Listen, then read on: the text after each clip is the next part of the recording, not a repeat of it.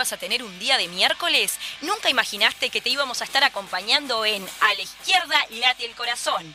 Cuando sienta miedo del silencio. Temática parlamentaria e invitados e invitadas de lujo. Todos los miércoles al mediodía, sintonizanos por la CX40, 13:30 AM. Resistiré, herido frente a todo. Me volveré de hierro para endurecer la piel. Bienvenidos y bienvenidas a todos y a todas. Qué semana, semana de interpelaciones, día de elecciones universitarias. ¿Cómo andan, Fede, Baleato? Un caos. Buen día, chicas. Buen día, chicos. Buen día a toda la audiencia. Buen día a todos y todas. Feliz día de miércoles. Así comenzamos el programa número 8 de La Izquierda Late Corazón. Y dos meses, qué lindo. Y hoy es un programa en que vamos a andar volando seguramente, ¿no? Hoy es totalmente volando, exactamente. Porque la consigna del día es ¿qué pensás de la compra de los aviones Hércules? Consigna que ya fuimos tirando en nuestras redes. Motivo de la interpelación del próximo jueves, de mañana. ¿Verdad? A cargo del diputado Gerardo Núñez. Y bueno, y nosotros haciendo eco a las temáticas parlamentarias, obviamente, ¿cómo no íbamos a traer este tema a la izquierda? Estamos como un sanguchito nosotros, ¿no? Porque ayer estuvo la interpelación al ministro del Interior, a Heber. Que se extendió hasta las 6 de la mañana. De las 10 de la mañana a las 6 de la mañana. Y mañana tenemos también desde las 10 de la mañana, y no sabemos hasta qué hora va a ser, como bien dijiste recién, la interpelación al ministro de Defensa por estos dos aviones Hércules. Así que estamos en el medio de ambas interpelaciones. Esto es una locura. Y es atendible además lo que decía cuando pasemos después la entrevista que tenemos con Gerardo, el desgaste que hacen los parlamentarios después de estas situaciones tan largas de estar sentados ahí discutiendo, y es como jugar otro partido después al rato, ¿no? Y son partidos larguísimos, ¿no? Porque están ahí totalmente horas y horas, ¿no? Acá también es cuando está bueno eso también de apoyarse con los suplentes de repente, porque uno tiene, a ver, terminó a las 6 de la mañana, descansás todo el día y de repente tenés que hacer la intervención para el día de mañana y tenés que estar como si nada, como el 2 de oro, ¿no? Con todos los sentidos al frente. Además, entonces, que las temáticas son diversas, ¿no? O sea, no, si me dijeras que seguís con el mismo tema, pero cambiás como un chip, ¿no? Pasás a hablar de cárcel, ahora en el caso de aviones, ¿no? Totalmente. Que claro, las temáticas y además las realidades son diferentes, o sea, el esfuerzo, va algún reconocimiento entonces a los diputados y diputadas de nuestro país que hacen todos estos esfuerzos para que la democracia tenga instancias como estas, ¿no? No, Marina y yo hacemos ejercicio físico, bajamos 4 pisos, subimos 4 pisos, atravesamos el túnel, volvemos del túnel, ¿sabes cómo estamos?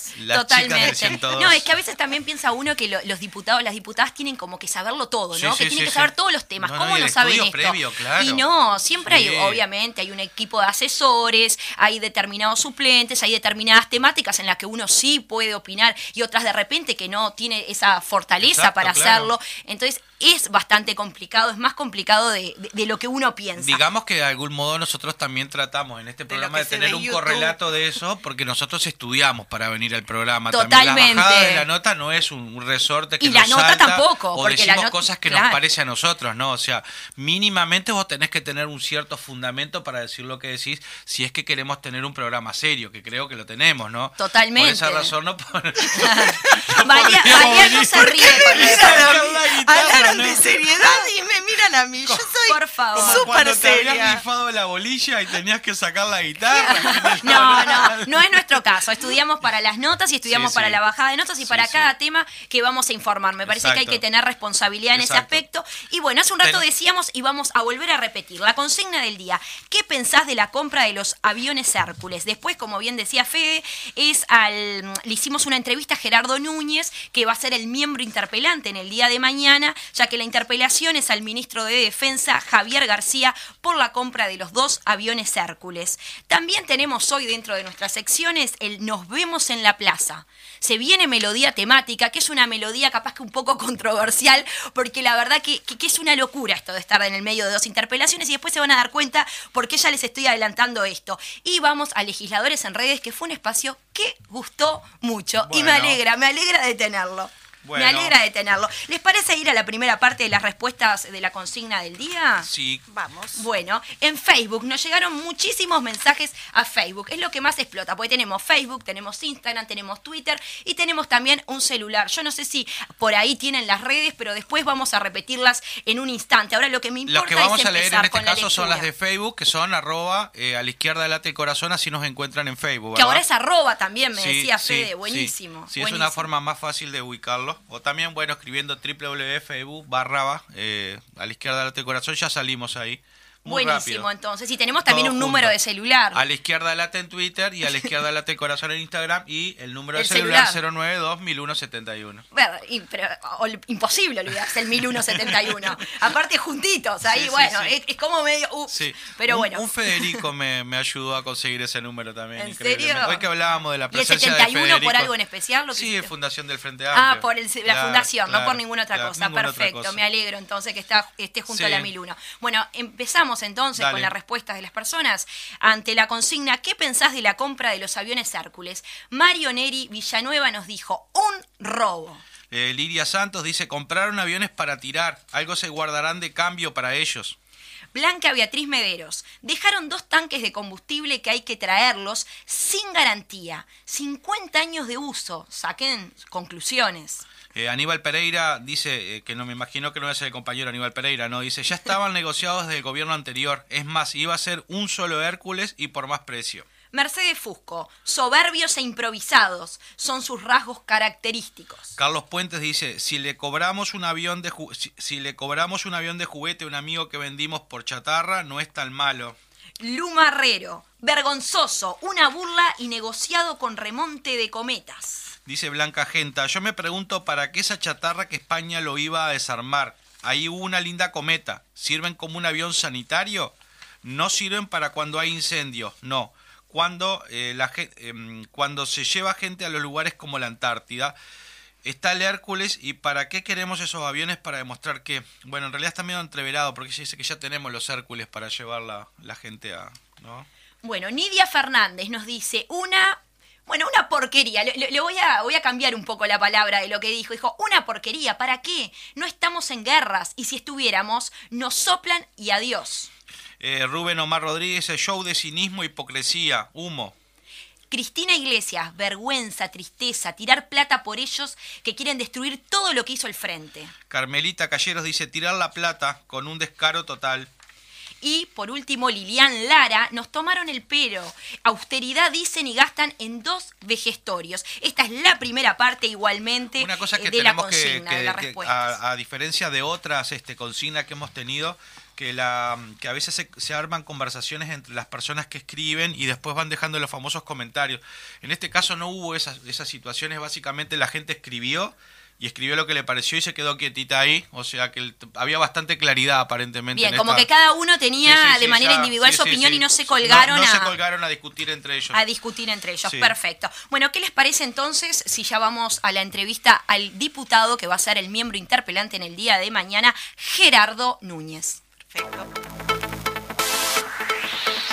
Entrevista del día.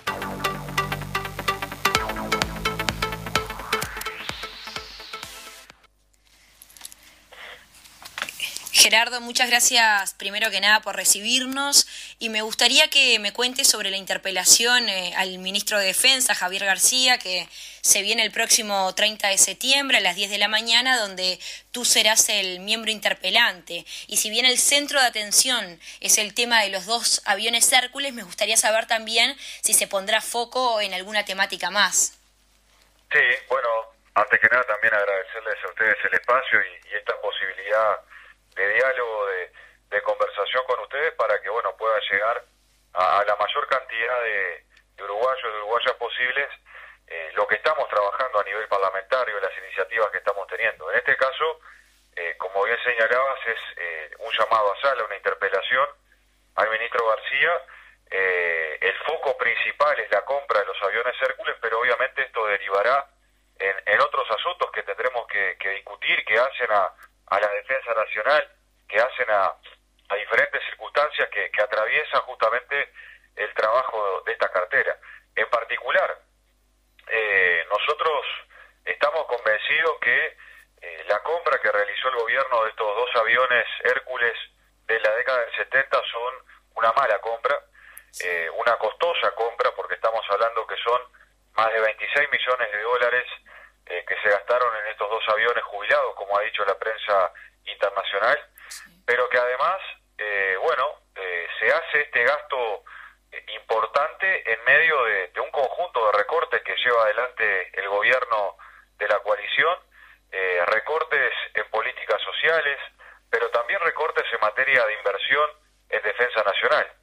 No es casualidad que se hayan congelado inversiones en materia de mantenimiento, reparación de unidades navales.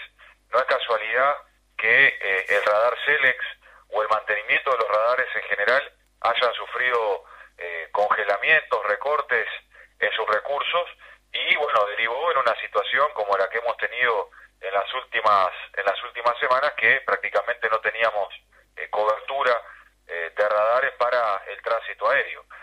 Por otro lado, obviamente llama la atención que esta compra se realice en momentos en que se desarrolla un recorte salarial del personal militar que está en el torno del 5%. Entonces, por un lado se plantea como una gran inversión, se plantea como un gran aspecto estratégico, pero por otro lado, como señalaba recién, hay muchas áreas de la propia Defensa Nacional que han sufrido recortes, y en particular un retroceso de los recursos que ha venido recibiendo el personal militar y fundamentalmente el personal subalterno. Ustedes estuvieron pidiendo informes y también pudieron acceder a expedientes. ¿Qué pudieron rescatar de todo este material? ¿Se sacó algo? Sí, hemos sacado muchas conclusiones. En primer lugar, esta compra se realiza con muchas desprolijidades y hasta diría con algunas irregularidades. Por ejemplo, en los pedidos de informes y en el propio expediente del Tribunal de Cuentas, el gobierno fundamenta que estudió 4 ofertas antes de decidirse por esta opción de los aviones Hércules que nos vendió el Estado español. Sin embargo, analizando el expediente del Tribunal de Cuentas, así se puede ver con total claridad que Uruguay termina cerrando el negocio con España. Esto es en junio del 2020, antes de que llegaran 2 de esas 4 ofertas que dicen haber analizado. Es decir, hay 2 ofertas que son posteriores al cierre del negocio con el gobierno español. Claro, sin lugar a duda. O sea, no fueron 4 anteriores, sino que de esas 4, 2 fueron posteriores. Ya el cierre estaba realizado al respecto. Exacto. Y eso es un tema importante porque, nos parece que quita o deteriora la posibilidad de un proceso competitivo y también de una mejor elección del gobierno uruguayo a la hora de adquirir aeronaves Hércules o de similares características. Otro que también hemos podido ver en los expedientes, fundamentalmente en este que hacía referencia al Tribunal de Cuentas, es la temática vinculada a las garantías. Estos aviones se compraron sin garantías por parte del Estado español, y yo quisiera aclarar este punto porque, se ha generado un poco de polémica sobre esto, y quiero decir lo siguiente, en realidad esta no es una opinión del Frente Amplio o de quien habla en este caso, el señalamiento de la falta de garantías. El señalamiento lo hizo la jurídica de la Fuerza Aérea, en un informe que realizó en diciembre del 2020, en donde dice con toda claridad que la propuesta española manifiesta, o dice algo así como que, no tiene garantías y lo cataloga como un extremo objetable de ese contrato a firmar con el gobierno español. Además de la jurídica de la Fuerza Aérea, también la jurídica, el área notarial del Ministerio de Defensa, hace la misma advertencia al Ministerio de Defensa antes de que se efectivice la firma de este contrato. O sea que el debate sobre la falta de garantías no es con el Frente Amplio, no es conmigo, no es con nosotros, sino que en todo caso, tendrán que preguntarles por qué hicieron esta señalización, tanto la jurídica de la Fuerza Aérea como del Ministerio de Defensa Nacional. Actualmente el presidente Iturralde del Partido Nacional se descargó totalmente contra vos, ¿no? Y dijo que la interpelación a García es una vieja práctica estalinista.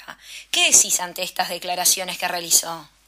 Yo creo que son declaraciones lamentables de quienes no tienen ningún elemento para defenderse, ¿no? Porque en realidad acá el foco debería estar en torno a si la compra fue buena o la compra fue mala, si lo que estamos afirmando está bien o está mal, en el intercambio democrático sobre las diversas opiniones. Sin embargo, el presidente del directorio del Partido Nacional opta por esta forma de referirse, que, vuelvo a insistir, lo que demuestra es el desconocimiento del tema, lo que demuestra es que no tiene argumentos para defender la compra de su gobierno, la mala compra de su gobierno, y, bueno, utiliza argumentos tan viejos como los propios aviones, ¿no? Porque esas calificaciones son típicas de la Guerra Fría en nuestro país, ¿no? De intentarle adjudicar una intención conspiradora, no sé de qué tipo,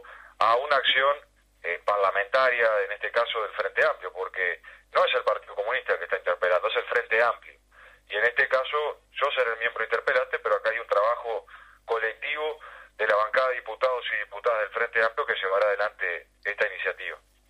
Perfecto, sí, aparte cuando mencionó esto hizo un poco mención también a lo que es la CELAC, y esto en realidad de la interpelación se viene trabajando hace mucho más tiempo, ¿verdad? Se viene analizando hace más tiempo. Exacto, nosotros el tema de los aviones Hércules lo venimos siguiendo desde el momento en que el ministro de Defensa Nacional anunció la compra de estos aviones.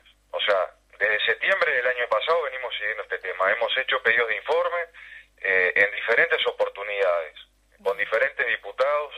El primero que hicimos sobre el tema fue con el diputado del Frente Amplio, Enzo Malán. Después fuimos haciendo pedidos de informe con el diputado Rodríguez, con el diputado Tiniaglini. O sea que este tema viene trabajándose hace mucho tiempo. Y lo hicimos con responsabilidad, porque a veces cuando el Frente Amplio coloca una iniciativa de interpelación, lo primero que se cuestiona es la oportunidad, ¿no? Parece que nunca es el momento de la interpelación, porque si se plantea enseguida de un hecho, como pasó con la fuga de un preso de la cárcel con CAR, bueno, ahí parece que está mal plantear la interpelación porque no se están esperando los datos de las investigaciones, porque no se tiene toda la información. En este caso, que esperamos a tener toda la información, la documentación, los pedidos las respuestas a los pedidos de informe, tampoco les sirve porque, según ellos, bueno, estamos colocándolo como una cortina de humo, cuando todos sabemos que no es así, justamente por lo que venía señalando del tiempo que hace que se viene trabajando este tema. Bien, el miércoles pasado ya presentaron la moción, realizaron una conferencia de prensa. ¿Qué saldo sacaron de esto y las repercusiones a través de la prensa también, cómo fueron?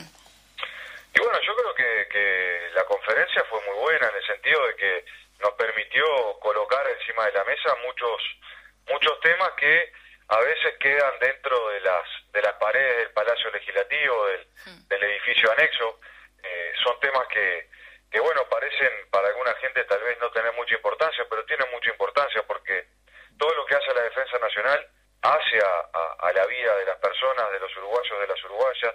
Los gastos que se hagan o no, las decisiones que se toman en esta materia tienen mucha repercusión en la vida de las personas, aunque no se note, aunque no se dé cuenta. Entonces me parece que por ese lado hay un gran avance. Y yo obviamente me quedo, a pesar de toda la polémica con la que estamos y con la que vamos a continuar, con el planteo del ministro de Defensa Nacional, que tomó esta iniciativa del Frente Amplio con naturalidad y quien dijo además que le parecía correcto que la oposición, en este caso el Frente Amplio, bueno, lo convocara a sala y que él iba a ir estando dispuesto a brindar toda la información. Me parece porque es una actitud a destacar, diferente justamente a esta actitud del presidente del directorio del Partido Nacional, que lejos de contribuir a un debate, a un intercambio democrático, bueno, se pretenda ensuciar la cancha con mentiras y falsedades. Perfecto. Y bueno, para culminar, el martes es la interpelación al ministro del Interior y el jueves es esta interpelación al ministro de Defensa. ¿Esto de que sean interpelaciones tan seguidas perjudican en algo también a lo que es la fuerza política? Porque eso también en cuanto a decisiones de fecha escapa de ustedes, ¿verdad? Exacto, sí, porque una vez que se vota en el Parlamento la interpelación, la fecha se define, digamos que, bueno, prestándole mucha atención a lo que pidan los ministros, en este caso, entre el presidente de la Cámara y los ministros. Bueno, terminaron quedando las dos interpelaciones en la misma semana, no es lo ideal por diferentes motivos. Yo creo que el más importante es porque la interpelación del martes al ministro Heber va a ser una interpelación seguramente de muchas horas que culmine en la madrugada del día miércoles, y lo mejor para estas instancias es estar con todas las energías, con la cabeza descansada para dar el debate dentro del Parlamento. Y bueno, al otro día va a estar esta interpelación al ministro García, pero bueno, eso no depende de nosotros, sino de las agendas que bueno, fueron proponiendo los ministros, y nosotros vamos a estar en condiciones, obviamente, de dar el debate, de desarrollar la interpelación, aún en estas circunstancias que no son las mejores y que buscan, me parece, el hecho de estar tan pegadas, buscan, bueno, como que un tema tape al otro, ¿no? Me parece que esa es la táctica del gobierno. Yo no creo que sea una casualidad que se haya propuesto la fecha del 28 y la del 30, sino que en realidad el gobierno, los ministros seguramente coordinaron esta fecha para, como te decía, quitarle un poco de peso a cada una de las interpelaciones y que se vayan desdibujando con todo el contenido de información que va a estar surgiendo en estos días. Perfecto. Bueno, muchísimas gracias, Gerardo, como siempre, por atendernos, y te mandamos un beso grande desde A la Izquierda Late el Corazón. Bueno, muchas gracias a ustedes y un gran abrazo. Que pasen muy bien. Chau, chau. Por A la Izquierda Late el Corazón pasó el diputado Gerardo Núñez, y ahora sí vamos a una pausa.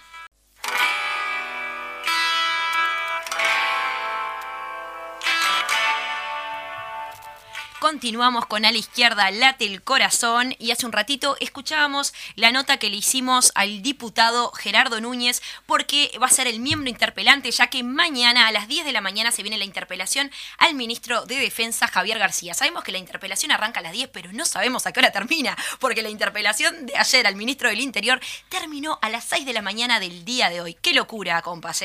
Sí, la verdad que maratónico. Es una cuestión que que es admirable el trabajo de esas personas, ¿no? Bueno, pero yendo un poco a lo que nos trae, ¿no? Esto de andar volando. Digo, obviamente que tenemos que empezar a... Yo creo que el primer punto es traer esta multitudinaria cantidad de reflexiones que dejan nuestros oyentes en las redes, y lo primero que señalan es que esto es un mal negocio, ¿verdad? O sea, hablan de chatarra, hablan de cosas que son viejas. De aviones jubilados. Hablan de aviones jubilados.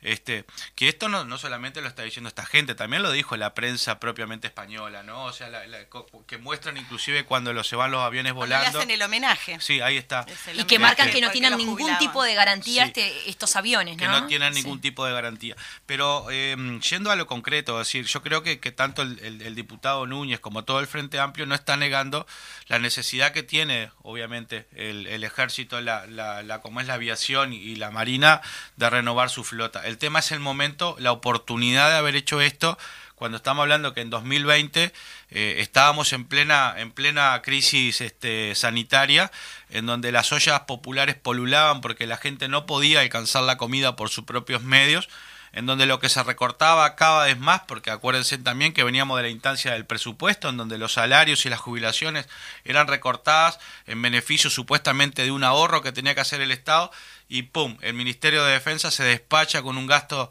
de 22 millones de dólares. Más 22 millones de euros, son como 26 millones de dólares. Más un millón más que es de repuesto que hay que comprar, ¿no? Claro, más el mantenimiento, ¿no? Que es bastante, que ya a los 3 años, en el 2023, está previsto que tengamos que desembolsar otros 2 millones de euros más, de 2 millones de dólares más, para hacerle los check-ins o que se le hacen a los aviones. Miren, ¿no? O sea, por año el Hércules, el costo son $200.000 de mantenimiento. Y acuérdense que, o sea, nos van a llevar varios años también. Para resumir lo que implica poco, ¿no? Usar el avión, que son como 2.000 y pico de no me acuerdo cuántos, para volar una hora, ¿no? O sea, de combustible. Sí, sí, sí, sí. Claro, para resumir un poco, digo, porque como que quedó todo un poco, ¿no? El tema es lo que se gastó, a los $26 millones en 2 aviones cuando se atravesaba una de las pandemias más grandes. Exacta, o por lo menos conocidas por nosotros, sí. Donde además habían problemas económicos y sociales. Y sociales. Totalmente. Eso es como, eso queda, ¿no? Ese es el contexto total, ¿no? Por eso quería, porque digo... Sí, en segundo lugar... que son aviones que, bueno, que estamos haciendo una inversión en la cual no está garantida, ¿verdad? O sea, no hay, diríamos, un golpear la puerta en caso, che, mirá que esto no me están dando, aquello tampoco, y vos te comprometiste que eso estaba así. Aunque el Estado español decía que era como estaban y dónde estaban el negocio, ¿no? Totalmente. Ellos sabían perfectamente que estaban vendiendo, quiero decir, ¿no? Obvio. De primera mano avisaron que no tenían garantía, sí, o sea, sí, eso sí. Quedó clarísimo. Sí. La otra cosa son las cuestiones legales de esto, ¿no? Porque bien como se desprende de la nota, los diputados no es que salieron con esto desde ayer, o sea, ellos han venido siguiendo a través de distintos pedidos de informe. El primero fue el que hicieron como es Malán, el diputado Malán y Gerardo Núñez, en donde la primera aproximación, como quien dice, ¿no? Allí queda claramente y evidentemente que solamente en ese momento se habían pedido 2 cotizaciones. Claro. Y en la cual después el ministro dice que hubo 4. En realidad, exacto, como hubo Gerardo, 2 posteriores, claro, a después de haber cerrado el negocio. Sí, cosa que no te sirve de nada cuando ya hiciste la compra. Totalmente, o sea, y que Gerardo lo aclara perfectamente en la nota. Está colgada la propia página del Ministerio de Defensa esos pedidos de informe justamente y las respuestas que se le dan, ¿verdad? Inclusive los aviones que se estuvieron presupuestando, por decir que esa información es de alcance público.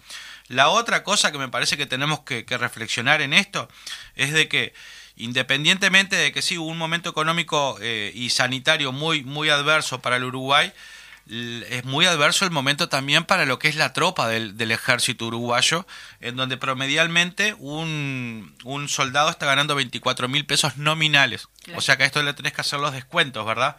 Y, por ejemplo, un cabo, que son 3 rangos más, $26.000. Esto es más o menos lo que oscilan siempre los salarios en cuanto a la tropa en las 3 ramas del la marina, el avión y la aviación y el ejército, armadas, ¿no? Las Fuerzas Armadas. Sin embargo, en el presupuesto nacional se le otorgaba un aumento de 2,5. Esto traducido en dinero son $600 a $800 por mes a cada uno de esos efectivos. Y además, o se le daba, por ejemplo, una partida de $450 diarios al personal desplegado en frontera. Pero, como siempre, son partidas. Las partidas no son salario. La partida te la pueden sacar mañana si la institución no tiene para pagar esa partida. O sea, la puede bajar. No es un derecho adquirido. Por lo que obviamente estamos hablando de que hay como ciertas debilidades no atendidas en el ejército y se está priorizando entonces la compra de este tipo de aviones. Por el otro lado, otra de las cosas que son contradicciones, ¿no? Porque decimos que y prometemos en campaña de que es necesario, obviamente, actualizar el equipamiento de estas ramas de defensa. Sin embargo, una de las posibilidades que tenía propiamente el ejército, por ejemplo, era desprenderse de tierras que ellos tienen o por ejemplo, de bienes movibles que quieren vender, un avión o aquello que lo otro, y poder utilizarlo entonces para comprar material mejor. Bueno, resulta que solamente un 30% queda para esa inversión y un 70% vuelve a rentas generales, por lo que entonces el presupuesto al ejército se le acota con sus propias cosas. Entonces digo, es como muy difícil sostener políticamente que te interesa el ejército, te interesa la tropa, que te interesa mejorar las condiciones de infraestructura que vos tenés, pero lo que no está claro es cómo lo vas a pagar. Entonces, en definitiva, ahí es donde empiezan las contradicciones fuertes de la compra de estos aviones, que bueno, obviamente en condiciones muy desventajosas, ¿no? Totalmente, compañero, y bueno, y ahora también hubo hubo nuevas declaraciones en cuanto al ministro, ¿no? Al ministro de Defensa, Javier García, que dijo que la soberanía del mar no se cuida nadando y que por ende hay que tener buques. Parece que también podría haber renovación en la flota. ¿Se vendrá nueva interpelación ante esto? ¿Qué pasará? Díganme que la flota no, díganme que no va a ser una flota añeja, que no va a tener ningún tipo de problemas y que vamos a tener buques como la gente y que tampoco se va a estar gastando tanta plata como se gastó en este caso, ¿no? Porque, como bien decía Baleato hace un rato, también hay que fijarse un poco en el contexto que estamos actualmente, con 100.000 nuevos pobres, más personas que nunca en situación de calle, recortes en sí en políticas públicas, y son gastos que realmente hay que pensarlos bien a la hora de realizarlo, ¿no? Sí. No podemos dejar todo este contexto a un lado. Sí, a mí siempre me quedó sonando esa discusión, ¿no? O sea, por lo menos desde la escuela, cuando aprendemos a valorar las dimensiones que tiene nuestro ejército, nuestras capacidades de defensa frente a una eventual guerra contra otro país, si en realidad nosotros tenemos como esa jerarquía de ejército que precisamos. Y hemos llegado a la conclusión de que nosotros no estamos ni en condiciones de ganarle una guerra ni a nosotros mismos. O sea, entonces, en definitiva, definir el ejército que queremos me parece central. Y definir el ejército que queremos también define un poco las inversiones que hay que hacer en materia de ejército, porque nadie está negando de que el ejército tire una mano bárbara cuando hay catástrofes, cuando hay inundaciones. O sea, pero básicamente nuestro ejército tiene una función más bien social, o sea, del apoyo a la sociedad, o a veces el apoyo también a lo que son investigaciones, o también lo que tiene que ver con conectar el país, por ejemplo, con la base aérea Artigas en la Antártida. O sea, tiene una función, me parece, capilar el ejército, pero que quizás esté un poco desvirtuada desde el punto de vista de lo que nosotros nos imaginamos como ejército también, ¿no? Acá los oyentes están preguntando mañana cómo se puede seguir. Bueno, siempre, como todas las interpelaciones, como todas las sesiones, tanto ordinarias como extraordinarias, se pueden seguir a través de YouTube, a través de la Cámara de Representantes, que es en vivo. A toda hora estamos hablando, desde las 10 de la mañana, que seguramente arranque, como siempre se arrancan las interpelaciones, hablando el miembro interpelante, en este caso que va a ser Gerardo Núñez, hasta altas horas de la madrugada. Van a poder verlo a través de Cámara de Representantes en vivo por YouTube, que es muy importante porque ya también uno se va informando. Igualmente, a través de los medios nos vamos informando, también de los medios digitales, que eso es lo bueno que tiene, y a través de las redes, el minuto al minuto y lo que va pasando durante la interpelación. Marina, de un minuto, dado de que como es también estamos hablando de aviones, bueno, decir, Uruguay ya cuenta con dos aviones Hércules, sí, que son del año de fabricación 1960, son dos Hércules. Lo que alude el ejército, o lo que alude el ministro, dice que, bueno, reparar esos aviones en el estado actual que estaban implicaría gastar 9.500 millones de dólares, que básicamente eso es lo que se utilizaría para descontar de esto otro. Pero con estos aviones que nosotros estamos comprando son de 1975 y 1976, o sea, se rejuvenece, según el ministro, 15 años la tecnología que tenemos, y uno escucha 1975, yo nací en 1974, soy un niño, pero... ¡Ay, yo que nací en el 2000, entonces qué soy! Pero de todo modo cuesta entender cómo le podemos, o sea, llamar modernidad cosas que han sido elaboradas hace casi 45 años. Igual nos estamos actualizando. Y estamos, ¿no?, esperando volar 30 años más con esto que compramos. O sea, yo sacaba la cuenta más o menos hasta 2030, 2035. Aparte, estamos jugando la Copa del Mundo en Uruguay, la famosa promesa de jugar el Mundial en Uruguay. Ojalá, ojalá que así sea. Estamos despidiendo los Hércules que compramos hoy.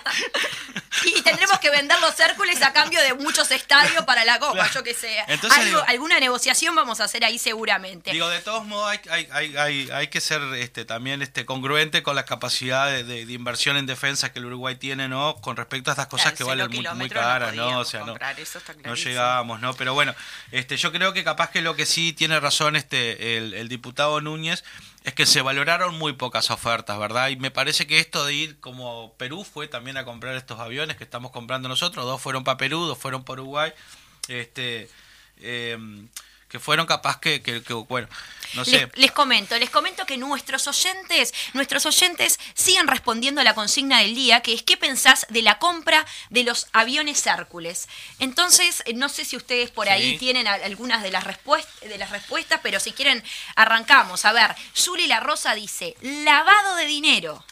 Susana Macagaza. Algo para más su bolsillo. Bueno, más cagaza, más casada, no importa. Bueno. No, hasta ahora sí. ¿Qué dijo? Algo para sus bolsillos, perfecto. Sí. Ana María González, que no tienen repuestos y para qué queremos dos aviones viejos. Jorge López, son un chiste y están jugando a ser poderosos. Zulma de Ledón, septiembre, mes de las cometas. Gilce, vergonzoso. Selva Aide Orrego, parece chiste, pero evidencia irresponsabilidad y genera grandes dudas sobre la cristalinidad del hecho. Sabía que me iba a costar esa palabra. Alberto Ferreira, es una tomada de pelo más. No tienen vergüenza, menos aún ética. Carmen Zarza, las respuestas son todas desde un ángulo político. No hablan de los aviones, hablan desde cada partido. Hugo Martínez, lo único que puede agregar, que días después de la compra de dos aviones por 20 millones, en verdad no son 20 millones de dólares, son 20 millones de euros, ¿no? 22 millones de euros y 26 millones de dólares. Exactamente, exacto. Sí. Una empresa española compra 8 restantes por 12 millones y los usa para transporte de carga. Algo no cierra. Sí, se ve que es la cara del comprador. Claro, pero era uno de los comentarios en la bajada aviones. Que yo iba a hacer. Claro. Que por 12 millones venden 6 a Blue Aerospace, que es una empresa norteamericana. Ah, perfecto. 12 millones, digo, 6 aviones. Sí, sí, sí. No sé si es el mismo caso, él pone una empresa española, pero... Claro, bueno, qué bueno, te dio pie para eso, para parte de tu bajada. Después José Aecio Cardoso, fieles a la historia de los partidos tradicionales, negociados turbios siempre a costa del Estado, léase de los uruguayos entre paréntesis, y hábiles para enchastrar y culpar a la oposición, sus seguidores son los únicos que les creen, no porque digan la verdad, sino por complicidad.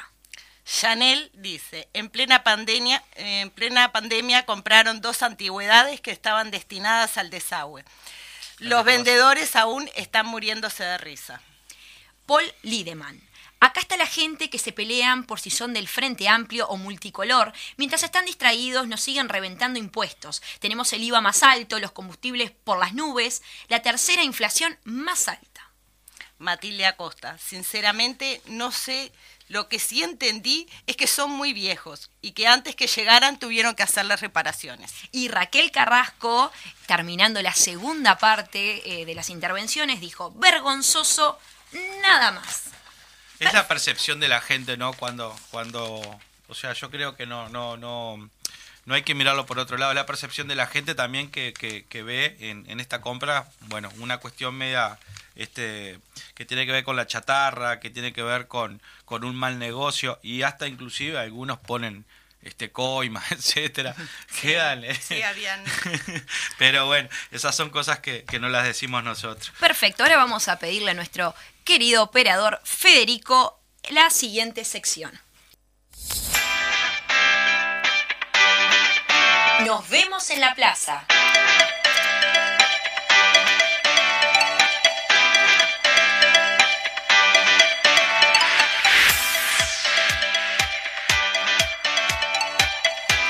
Cuando arrancamos el programa dijimos que en la jornada de hoy, desde las 8 hasta las 19 horas, se están realizando las elecciones universitarias generales. Recuerden, de 8 a 19 horas tenemos que ir a votar. Bueno, primero que nada por convicción y después, si no van a votar, pueden tener alguna multa. Así que, por favor, es muy importante desde las 8 a las 19 horas en la facultad correspondiente. No, voy a ir a votar después del trabajo. Después. Hasta las 19 horas bien. Tengo tiempo y tengo en la de sociales y en la de comunicación. Así que tengo que ir a 2. Tengo re claro el voto a quién va a ser. Gracias a la compa, a Mariana Arias. Muchísimas gracias por la información. Le mandamos un beso desde acá y tengo claro el voto. Bien, aún falta el memorial de mujeres expresas políticas y este viernes 1 de octubre a las 16:30 en Avenida de las Leyes y Colombia, al lado del anexo del Palacio Legislativo, donde se colocó la piedra fundamental, habrá un intercambio con las expresas sí. Que actuará Perlita Cucú.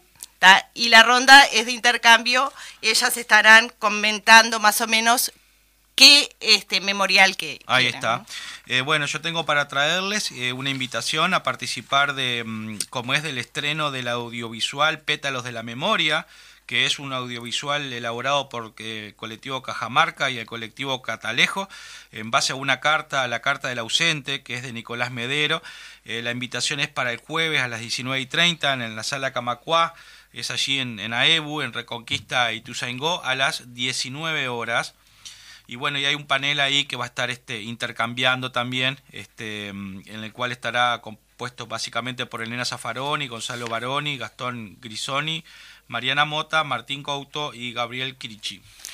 Tenemos en el día de hoy el paro estudiantil de 24 horas en defensa de los bachilleratos diversificados y en contra de la reforma en la educación. En Montevideo va a ser a partir de las 14 horas el acto que va a ser en la Plaza Independencia. A las 16 horas es la marcha hasta Codicén, en la Ciudad de las Costas, es a las 13 horas y es en el corte de Giannattasio y Pérez Butler. Y en Las Piedras a las 13:30 hay una movilización frente al obelisco en el gremio Liceo número 3. Recuerden, paro estudiantil en el día de hoy, 24 horas. Para Vero, si me permitís, porque me olvidé decir de que la actividad anterior, la que invitábamos al estreno del como es del audiovisual, es por reservas, es el 095-398-941, si no se van a estar ahí. Perfecto, repetilo. 095-398-941. Perfecto. Es para reservar entonces la participación. Y yo me había quedado mirando el anterior, Perlita Cucú, no la conozco.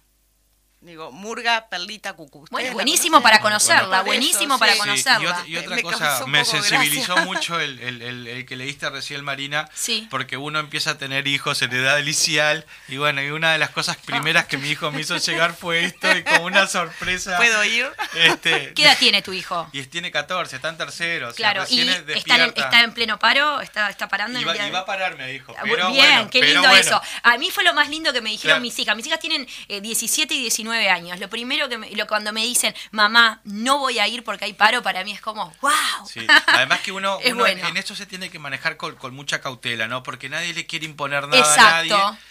Uno aspira a ser ejemplo y atracción, no promoción. Totalmente. Pero en estos casos, cuando tu hijo acompaña, bueno, uno se siente contento. Ahora, no es que tampoco me iba a sentir triste si no fuera, porque quizás son momentos que uno le va llegando a la militancia. Total, ¿no? De madurez. Y ir también despertando en eso, digo, y acompañar justamente a tu hijo en ese proceso es maravilloso, ¿no? Mediante mensajes subliminales hay que darles, digamos, ¿no? No hay que ir directamente, pero bueno, pero algún mensajito aquello que otro no está mal. Comité, por ejemplo, nunca se le exigió, ¿viste? Bueno, te quedás tranquilo, claro, ¿viste? Anda, nunca una obligación la militancia, nunca le impusimos la militancia, claro, como una cosa de los padres trasladada. No, porque después lo ven como algo negativo, por entonces supuesto, la idea que a ellos le nazca. Además que lo ideal es que cada uno después vaya elaborando su propio pensamiento, ¿verdad? Y no inducido. Y su pensamiento crítico, que exacto, es muy importante, claro, también. Claro. A ver, Baleato, bueno, seguimos con el Nos vemos en la plaza, que todavía nos quedan algunos, ¿no? Sí. El espacio 1916 invita a la charla sobre la LUC, que es en el Comité Patria Libre. Será hoy, miércoles 29 de septiembre, a las 19:30, y estará la edila del espacio 1916, Susana Muniz. Eso es Ciudad de la Costa, ¿verdad? Es en Ciudad de la Costa, eso es lo que iba a decir, kilómetro 21-100. Y la charla va a ser presencial y por Zoom. Igual que la otra vez, si desean acceder por la vía Zoom, se comunican al 092-1001-71 y nosotros le pasamos el link. Genial. Buenísimo. Se viene el lanzamiento de campaña del municipio CH. Sí, exactamente, compañeros. Mañana a las 19 horas en Avenida Rivera y Soca. Atención que sí llueve, porque parece que el pronóstico da todos los días solcitos y mañana lluvia.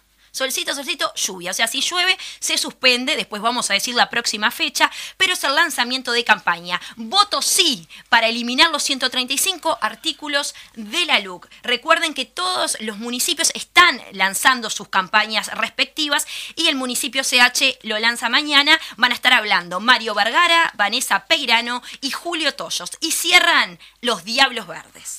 Digamos que no el municipio institución, ¿verdad? No, estamos hablando, por supuesto, zona, no, de la zona, sí, exactamente. Bien. Campaña del municipio CH en cuanto a la zona.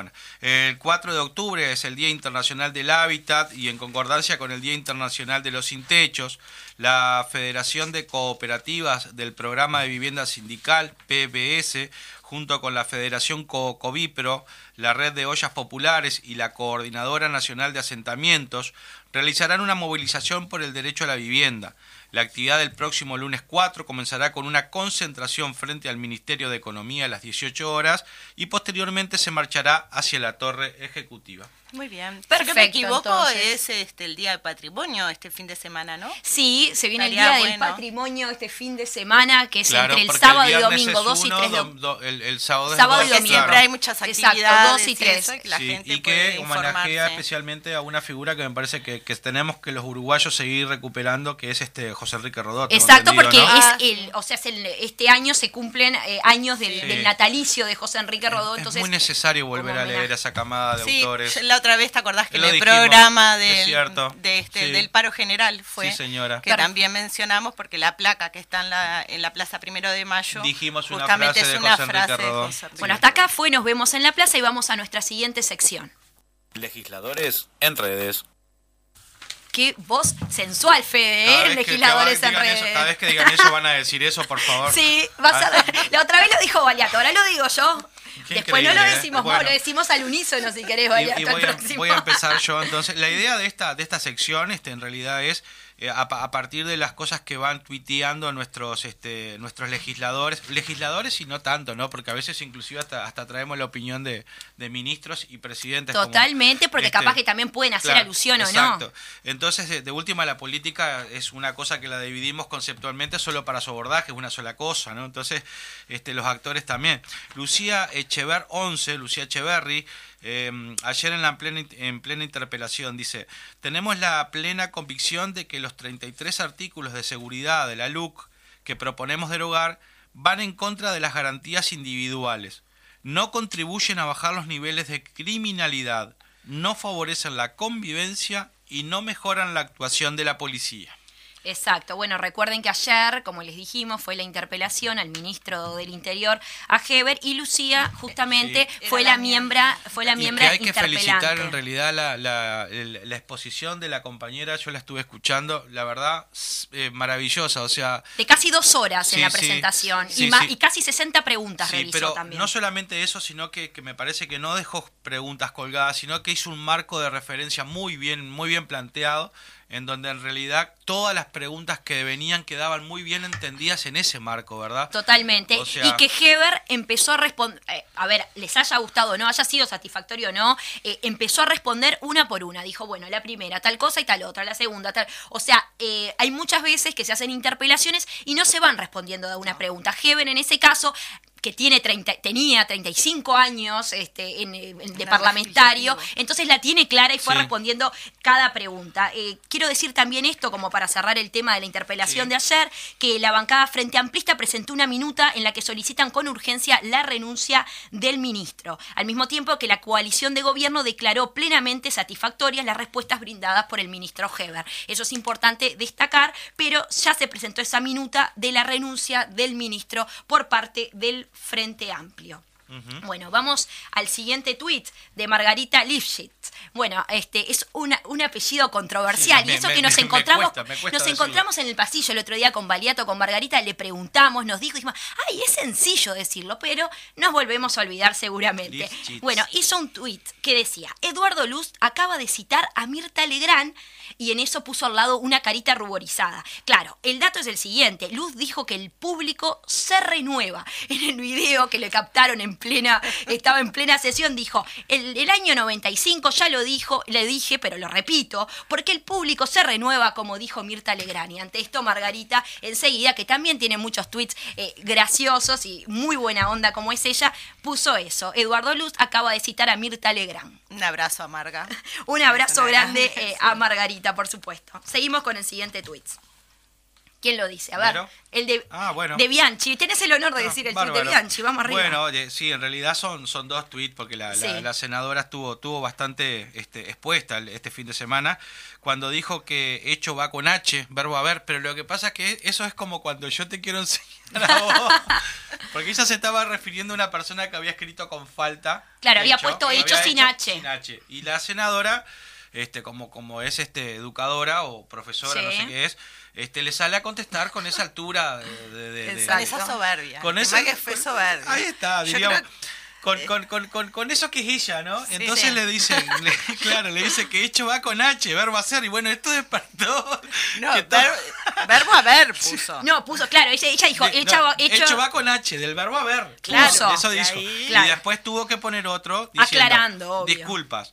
Hecho va con H, del participio del verbo hacer o sustantivo masculino, cosa que se hace.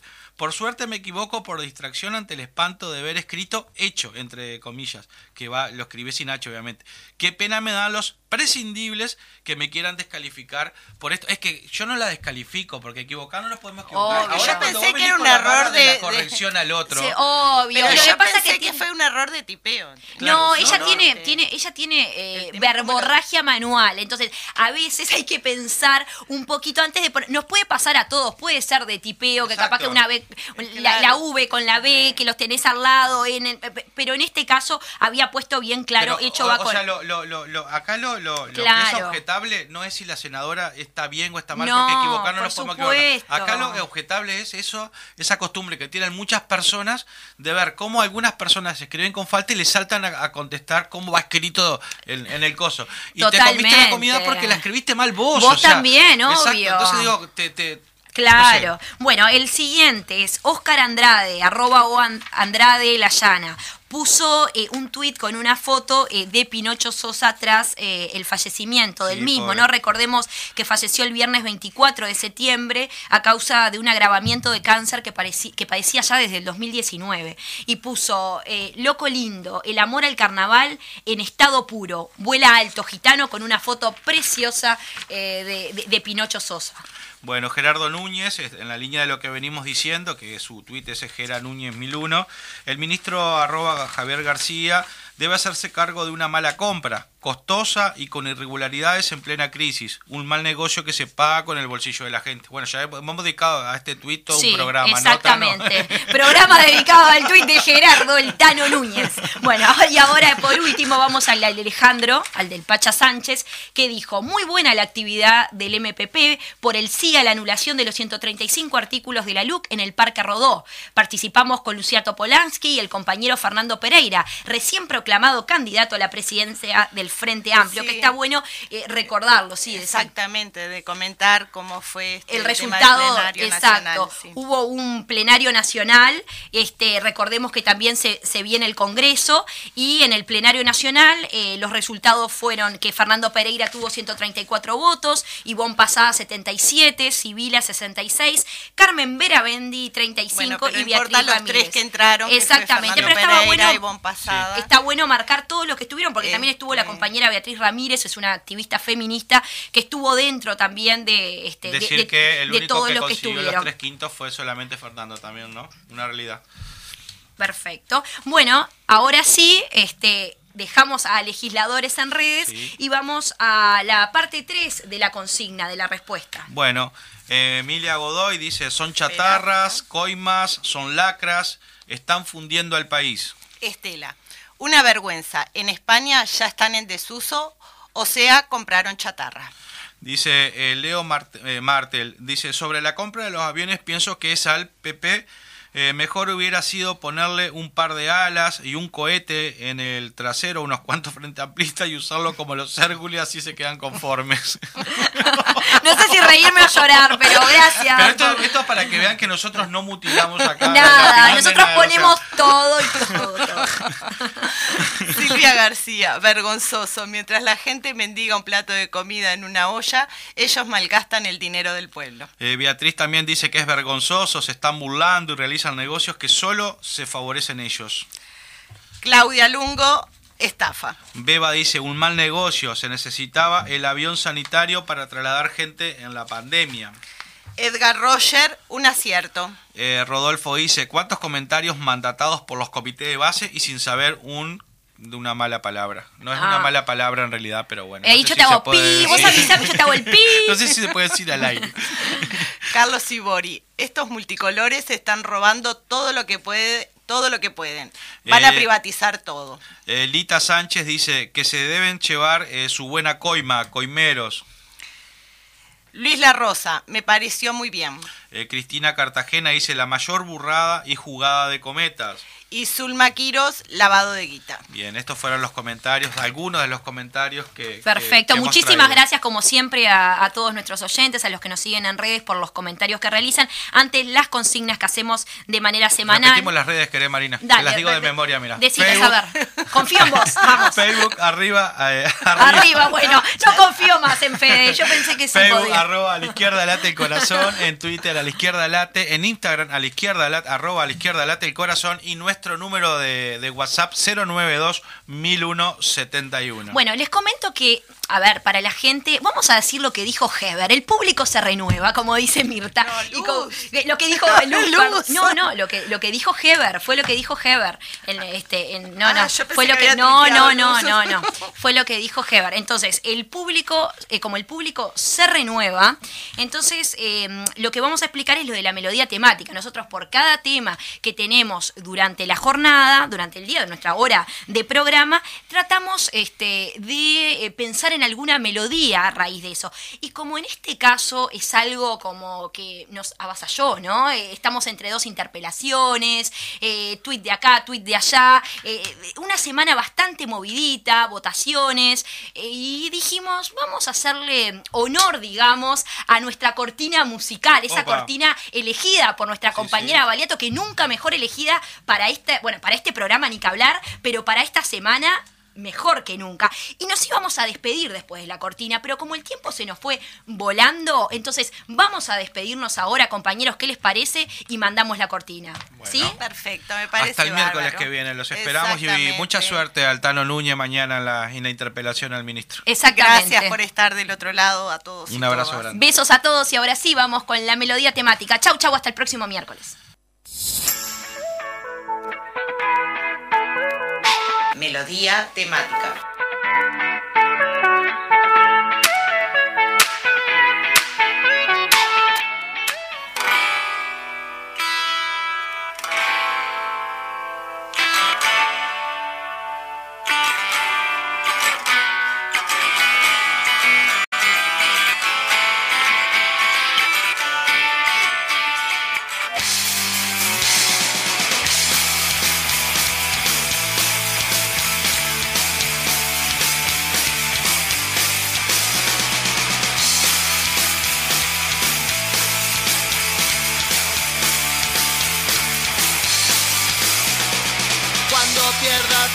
Las partidas, cuando duerma con la soledad, cuando se me cierren las salidas y la noche no me deje en paz, cuando sienta miedo del silencio, cuando cueste mantenerse en pie, cuando se revelen los recuerdos y me pongan contra la pared. Resistiré, erguido frente a todos, me volveré de hierro para endurecer la piel, aunque los vientos de la vida soplen fuerte. Soy como el junco que se dobla, pero siempre sigue en pie. Resistiré para seguir viviendo, soportaré los golpes y jamás me rendiré, aunque los sueños se me rompan en pedazos. Resistiré, resistiré.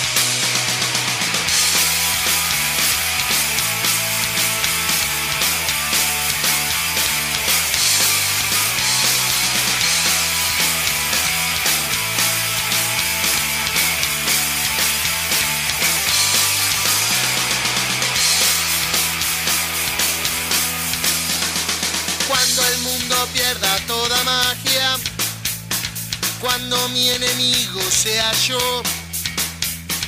cuando me apuñale la nostalgia y no reconozca ni mi voz, cuando me amenace la locura, cuando en mi moneda salga cruz, cuando el diablo pase la factura, o si alguna vez me faltas tú.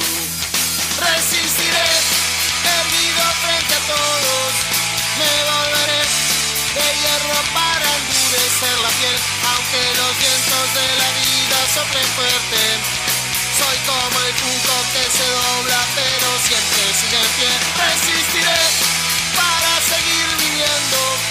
Soportaré los golpes y jamás me rendiré, aunque los sueños se me rompan.